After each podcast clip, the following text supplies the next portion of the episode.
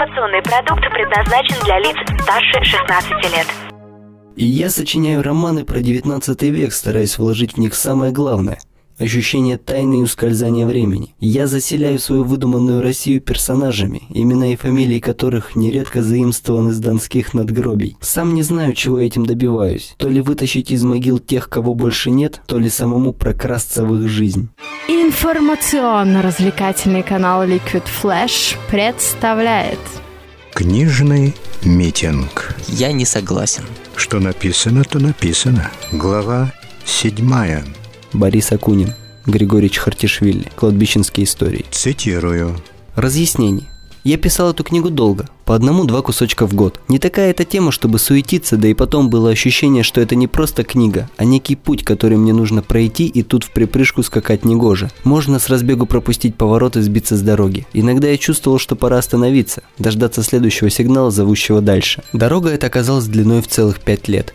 Началась от стены старого московского кладбища и вела меня очень-очень далеко. За это время многое изменилось. И сам подвластный общему закону переменился я. Раздвоился на резонера Григория Чхартишвили и массовика-затейника Бориса Акунина. Так что книжку дописывали уже вдвоем. Первый занимался эссеистическими фрагментами, второй – билетристическими. Еще узнал, что я тафофил, любитель кладбищ. Оказывается, существует на свете такое экзотическое хобби, а у некоторых и мания. Но тафофилом меня можно назвать лишь условно. Я не коллекционировал кладбища и могилы. Меня занимала тайна прошедшего времени, куда оно девается и что происходит с людьми, его населявшими. Знаете, что мне кажется самым интригующим в обитателях Москвы, Лондона, Парижа, Амстердама и тем более Рима или Иерусалима? То, что большинство из них умерли. Про нью-йоркцев или токийцев такого не скажешь, потому что города, в которых они живут, слишком молоды. Если представить себе жителей действительно старого города, за всю историю его существования, как одну огромную толпу, и вглядеться в это море голов, окажется, что пустые глазницы и выбеленные временем черепа преобладают над живыми лицами. Обыватели городов с прошлым живут, со всех сторон окруженные мертвецами. Нет, я вовсе не считаю старые мегаполисы городами-призраками. Они вполне живы, суетные и искрятся энергией.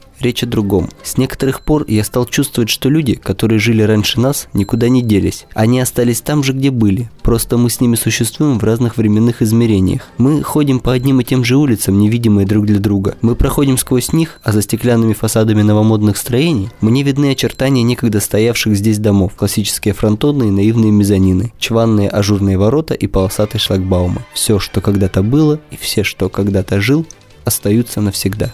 Ты читал эту книгу? Григорий Шалович Чхартишвили родился 20 мая 1956 года в Зестофоне, в семье артиллерийского офицера и учительницы русского языка и литературы. В 1958 году семья переехала в Москву. В 1973 году окончил школу номер 36 с углубленным изучением английского языка, а через пять лет историко-филологическое отделение Института стран Азии и Африки, МГУ. Занимался литературным переводом с японского и английского языков. Работал заместителем главного редактора журнала «Иностранная литература», является главным редактором антологии японской литературы, председатель правления мегапроекта «Пушкинская библиотека» фонд Сороса. С 1998 года пишет художественную прозу под псевдонимом Б. Акунин. Буква «Б» стала расшифровываться как «Борис» несколько позднее, а вот японское слово «акунин» состоит из двух иероглифов «аку» – зло и «нин» – человек. Переводится как «злодей». Женат. Первая жена японка, с которой Акунин прожил несколько лет. Вторая жена Эрика Эрнестовна, корректор и переводчик. Детей нет. Григорий Чхартишвили под псевдонимом Бориса Акунина автор серии «Новый детектив. Приключения Эраста Фандорина», а также «Провинциальный детектив. Про сестру Пелагею», «Внеклассное чтение» и серия «Жанр». Под псевдонимом Анатолия Брусникина были написаны три романа «Девятный спас», «Герой иного времени» и «Беллона». Под именем Анны Брусникиной романы «Там», «Креативщик» и «Времена года», причем «Времена года» написано транслитом. Критические документальные работы автор публикует под своим настоящим именем. В 2012 году выходит в свет очень глубокий, насыщенный событиями, переполненный тяготами, лишениями, благородством и чернухой переломного времени революции 17 года и гражданской войны роман «Аристономия». Жизненная позиция Батона Чхартишвили – гражданин мира. Он был замечен в критике современной российской власти, но власть критикуют многие, особенно бабушки у подъезда. Ярый сторонник демократии, хотя устами того же Раста Фандорина как-то сказал, что один человек не может быть равен другому, и свобода, равенства, братства едва ли достижимы. Это не цитата, это к тому, что автор великолепно умеет создавать персонажей вне текущих политических веяний. И порой кажется, что они на самом деле жили когда-то. Хотя насчет этого я могу заблуждаться, да и речь в целом о книгах, а не о мировоззрении писателя. А вот еще «Спокойно, Коля», — сказал себе Чукчев. «Не гони волну. Раз вход сюда засыпали, значит, было чего прятать. Будем искать». Согласно установленному порядку произведения обыска замкнутого помещения от угла и по часовой стрелке метр за метром. Стенка, с которой было решено начать досмотр, капитана озадачила. Она была вся в мелких выбоинах, очень знакомого вида. Приглядевшись, Николай понял – следы от пуль, револьверных или пистолетных. Сначала удивился, но когда приметил на полу в пушистой пыли россыпь ржавых гильз, загадка объяснилась. Елки, это же расстрельный подвал. Раз в монастыре была чекистская тюрьма, то, конечно, чистые руки, горячее сердце мочили тут врагов революции. В те времена особо не церемонились, условно-досрочными не баловали. Теперь понятно, почему подвал закупорили и дверь завалили. Ужас, как разочаровался капитан Чукчев. Ну и, конечно, не по себе стало. Человек он был не то чтобы нервный или впечатлительный, но по-своему чуткий. Не в смысле сентиментальности, а в смысле остроты чутья. Когда столько лет высматриваешь вокруг тайны одному тебе заметные знаки, эта мистика даром не проходит. И послышались Николаю типа крики, стоны, эхо выстрелов, даже вроде как матюгом шумнуло. Он уж хотел уносить ноги из этой поганой ямы, да звезда не пустила. Шепнула на ухо. Загляни-ка, Коля, вон в тот дальний угол. Чукчев прогнал из психики несуществующие звуки и двинулся в указанном направлении. Там в углу было очень нехорошо. Капитан затруднился бы объяснить, откуда у него возникло такое ощущение, но по коже пробежали мурашки. Ну, стена, посветил фонарем Николай, пытаясь уразуметь, в чем дело. Ну, плесень, мышиный помет. Ну, скорее крысиный, больно катышки здоровые. Издали донеслось. Боум, боум, боум. Это часы на монастырской колокольне начали отбивать полночь. Чухчев потер пальцем под усами, потом по передним зубам. Была у него такая привычка, если сильно над чем-нибудь задумается. Губы – раз, зубы – два. Донесся вдруг из-со стены тихий, но отчетливый шепот. Губы – раз, зубы – два. Губы – раз, два. Губы, губы. Ты читал эту книгу?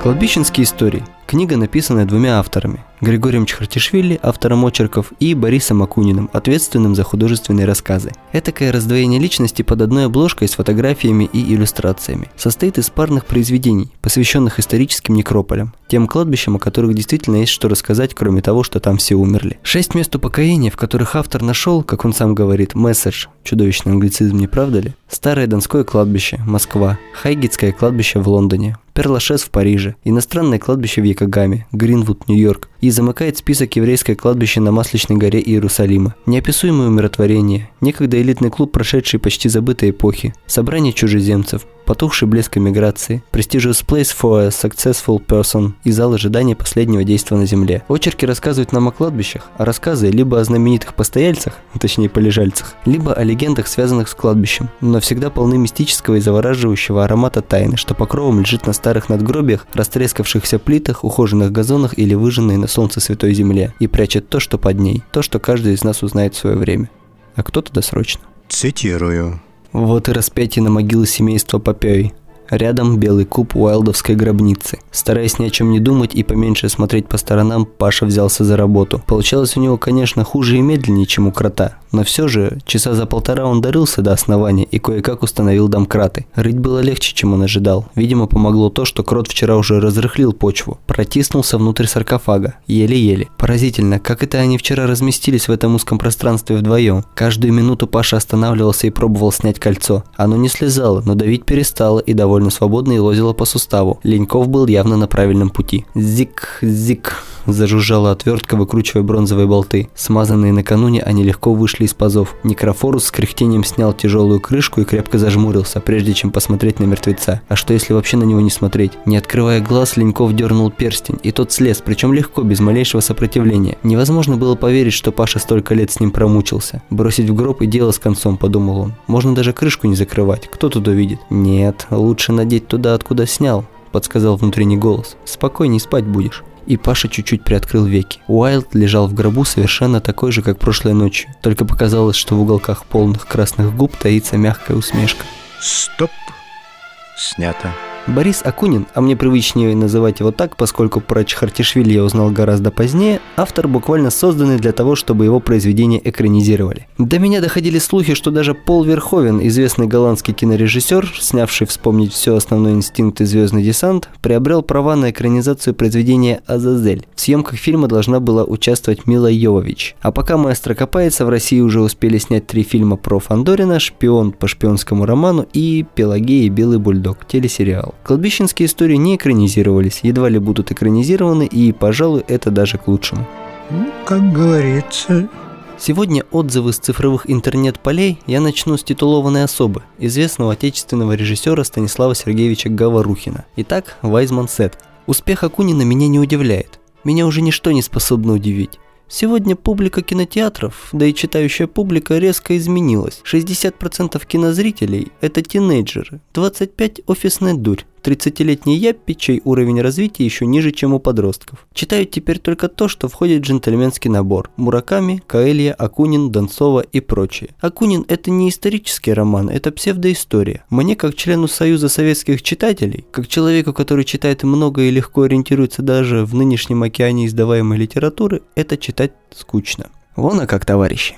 Я не согласен. Мне, зависшему по возрасту между тинейджерами и 30-летней офисной дури, поближе к последним, кажется, что любое художественное произведение и есть псевдоистория. Преломление прошлого и настоящего через сознание автора. Откройте учебник по истории времен СССР и учебник истории, целиком написанный в Новой России. Где история, а где псевдоистория? А? Хороший? Кто был? Кто был плохой? Но давайте оставим всяческую полемику, критику и прочую острую информацию на долю Liquid Flash товарищей Смирнова и Якимова, а сами вернемся в мягкий уютный мир дивана, лампы и шелеста страниц. Как-никак еще в школе нам всем привели истину о том, что против метра это как против ветра, то есть бесполезно совершать какие-либо действия. А вот и наши рядовые и отзывчивые. Пупсяра. Транслитом вообще впечатляюще смотрится. Книгу прочитал за два часа, читается просто на ура. Новеллы Акунина понравились, но не шедевр. А вот его очерки по известным кладбищам мира – это просто что-то невероятное. Жутко интересно, познавательно и немного страшно. Но книга понравится далеко не всем, так как довольно своеобразная. Но любителям старины и чего-то необычного читать обязательно.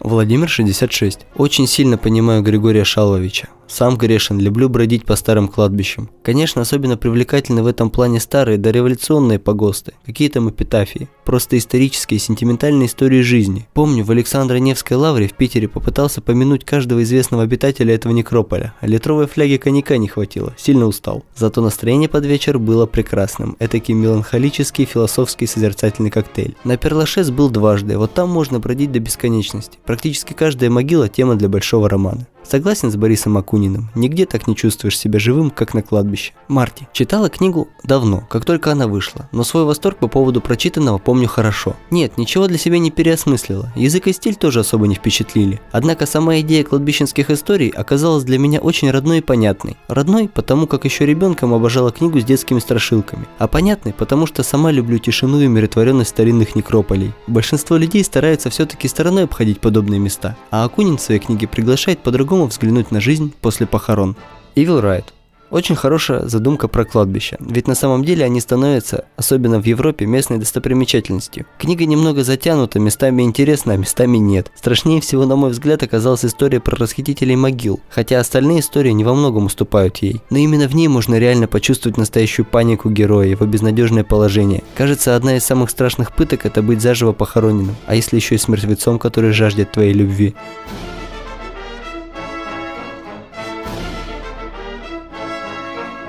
Кому как. Григорий Чхартишвили – писатель для всех без исключения. Несомненно, мастер художественного слова, творец гладкой строчки, вводящий к концу книги без отрыва. Буквально нечего сказать. Читайте и не пожалеете. Поэтому закончим цитатой.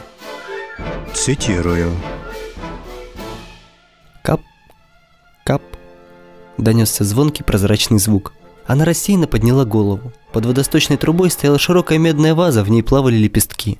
Однажды, уже не вспомнить, сколько лет назад она увидела такое в одном японском храме. Садовники там не выметали опавшие лепестки сакуры, а собирали их и ссыпали в чаны, наполненные водой. У себя в саду она делала то же самое. Раньше, потому что это казалось красивым. В последние годы просто по привычке. Ну вода, ну в ней разноцветные лоскутки. Сделала шрифт покрупнее, щелкнула кнопкой, перелистнув страницу. Кап. Ночью был дождик, из водостока время от времени скатывались припозднившиеся капли. Ваза наполнилась до самых краев, но вода не переливалась. Набухла, выпятилась по сверкивающим куполам, но не стекала. Точно так же выгибался на горизонте океан, когда они в первый раз плыли вокруг света. А звук капели тоже что-то очень знакомое. Ах да, прятались от дождя в заброшенной церкви под Псковом. Кончился бензин, вышли пройтись, и вдруг короткий ливень. Смешное забытое слово. Бензин. Да нет же, нет, это было в Венеции в 92-м. Тек кран в ванной, но это не раздражало, потому что молодые, потому что первый раз в Венеции. Она просыпалась всякий раз, когда из ванной доносился тихий звон капели и снова засыпала счастливая. Код скрипси скрипси. Что написано, то написано. Услышимся на уютном канале Liquid Flash.